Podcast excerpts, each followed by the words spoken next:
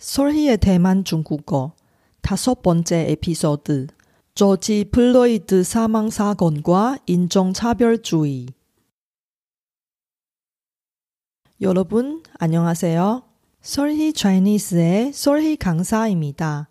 지난 5월 25일에 조지 플로이드라는 미국 흑인 남성이 경찰의 체포 과정에서 그 경찰의 과응 진압으로 인해 억울하게 숨을 거두었습니다. 그 후에 미국은 물론 인종차별 항의 시위를 전 세계各国에서 일으키게 되었습니다. 거인을 애도하기 위해 제가 이 주제곡이 없는 특별한 에피소드를 제작하기로 했습니다. 이번 사건을 통해 인종차별과 관련된 중국어 표현을 소개해 드리는데요. 만약에 내용이 많이 어려우면 쇼노트를 참고하시고 반복적으로 들어보시면 듣기 연습에 도움이 될 거예요. 그럼 우리 다 같이 삼가 거인의 면목을 빌고 시작하겠습니다.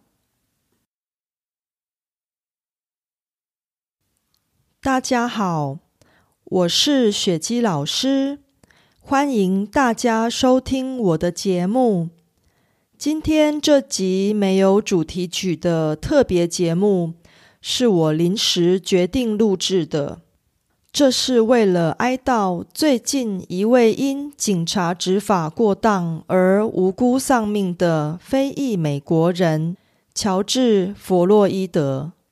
相信大家最近应该在新闻中听过或看到他的名字，因为目前弗洛伊德事件已经演变成全球风暴，引爆了全世界一连串的反种族歧视浪潮。在这集节目中，大家可透过这次弗洛伊德之死的事件。进而学习到与种族歧视相关的中文用语。这起事件的主角弗洛伊德是一名住在美国明尼苏达州的四十六岁非裔美国人。他曾经因为窃盗、贩毒、私闯民宅等罪名，多次进出监狱。他在出狱之后担任保全工作，最近受到新冠肺炎疫情的影响而丢了工作。五月二十五日案发当天，弗洛伊德到一间他经常光顾的便利商店购买香烟，他付给值班店员一张二十元美金纸钞。却被店员发现，那是一张假钞。店员立即要求弗洛伊德将香烟归还，但弗洛伊德却不愿意。于是店员打电话报警。警察到场后，弗洛伊德和两个朋友坐在转角处的一辆车里，远警前往敲车窗，并将弗洛伊德拉下车。还将反抗的弗洛伊德戴上了手铐。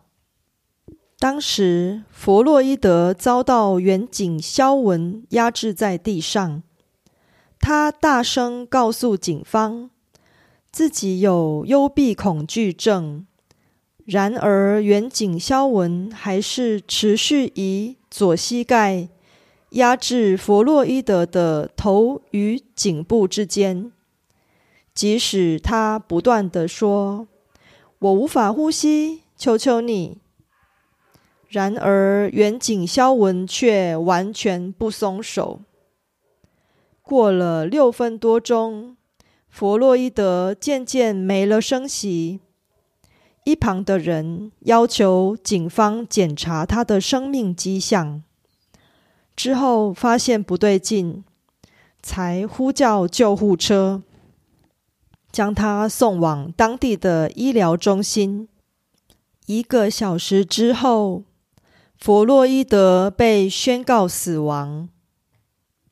后续根据法院的诉讼状，原警肖文把膝盖压在弗洛伊德的颈部长达八分四十六秒。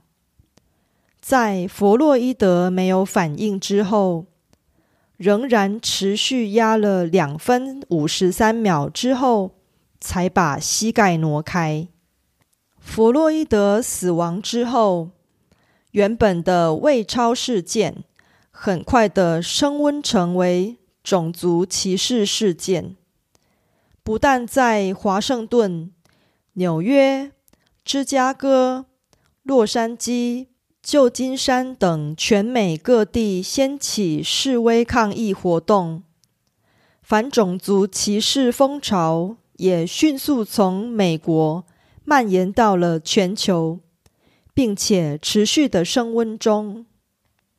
然而，在这股反种族歧视运动的风潮中，也有保守派人士逆向发言，反对将前科累累、曾经入狱四年的弗洛伊德塑造成烈士的形象。以上是弗洛伊德事件的简述。我想在这里问大家几个问题，请大家试着用中文回答。第一个问题：虽然弗洛伊德是个有犯罪前科的人，而且他是因为拿着胃钞去买东西才被逮捕，但他在被捕的过程中并没有使用武器。大家觉得远景肖文的行为妥当吗？还是执法过当了呢？第二个问题：弗洛伊德是个黑人，而肖文是个白人警察。你们觉得远景肖文在执勤的过程中，是不是因为歧视黑人？才对弗洛伊德使用暴力呢？第三个问题：身为亚洲黄种人，大家在西方国家旅游或生活时，有过被种族歧视的经验吗？第四个问题：在日常生活中。大家会不会看到某些人的肤色跟自己不一样，就歧视他们呢？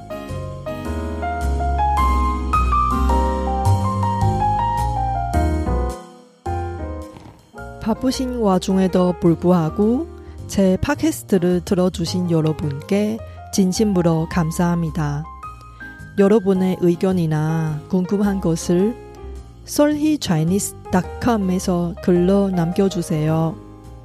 그리고 새로운 에피소드가 나올 때 알림을 받을 수 있게 팟캐스트 채널을 구독해 주세요. 그럼 다음 에피소드에도 만나요.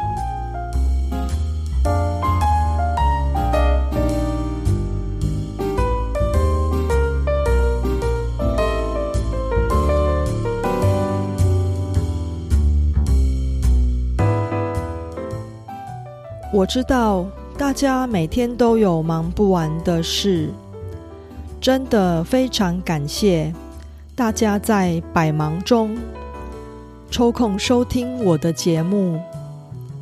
别忘了订阅频道，才能及时收到节目更新的消息。